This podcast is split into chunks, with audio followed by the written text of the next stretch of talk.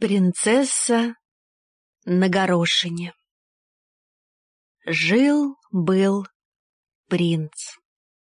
И хотелось ему взять за себя тоже принцессу, только настоящую. Вот он и объездил весь свет, а такой что-то не находилось. Принцесса-то была в волю, да были ли они настоящие? До этого он никак добраться не мог. Так и вернулся домой ни с чем. И очень горевал. Уж очень ему хотелось достать настоящую принцессу. Раз. Вечером разыгралась непогода. Молния так и сверкала, гром гремел, а дождь лил, как из ведра. Ужас, что такое. Вдруг в городские ворота постучали и старый король пошел отворять. У ворот стояла принцесса. Боже мой, на что она была похожа!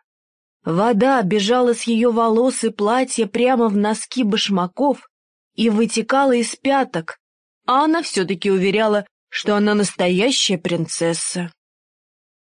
«Ну уж это мы узнаем», — подумала старая королева но не сказала ни слова и пошла в спальню.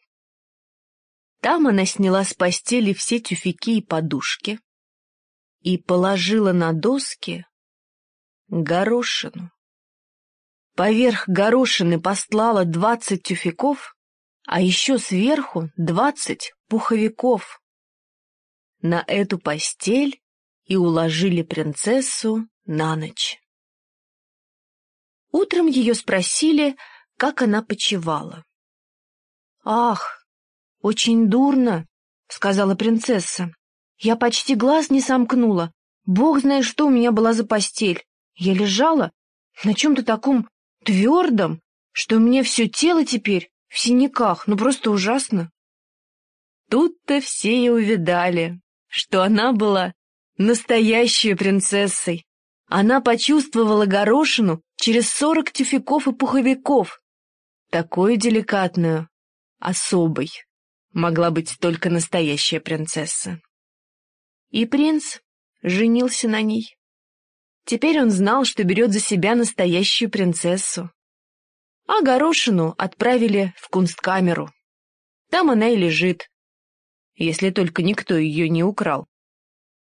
Знай, что история эта истинная.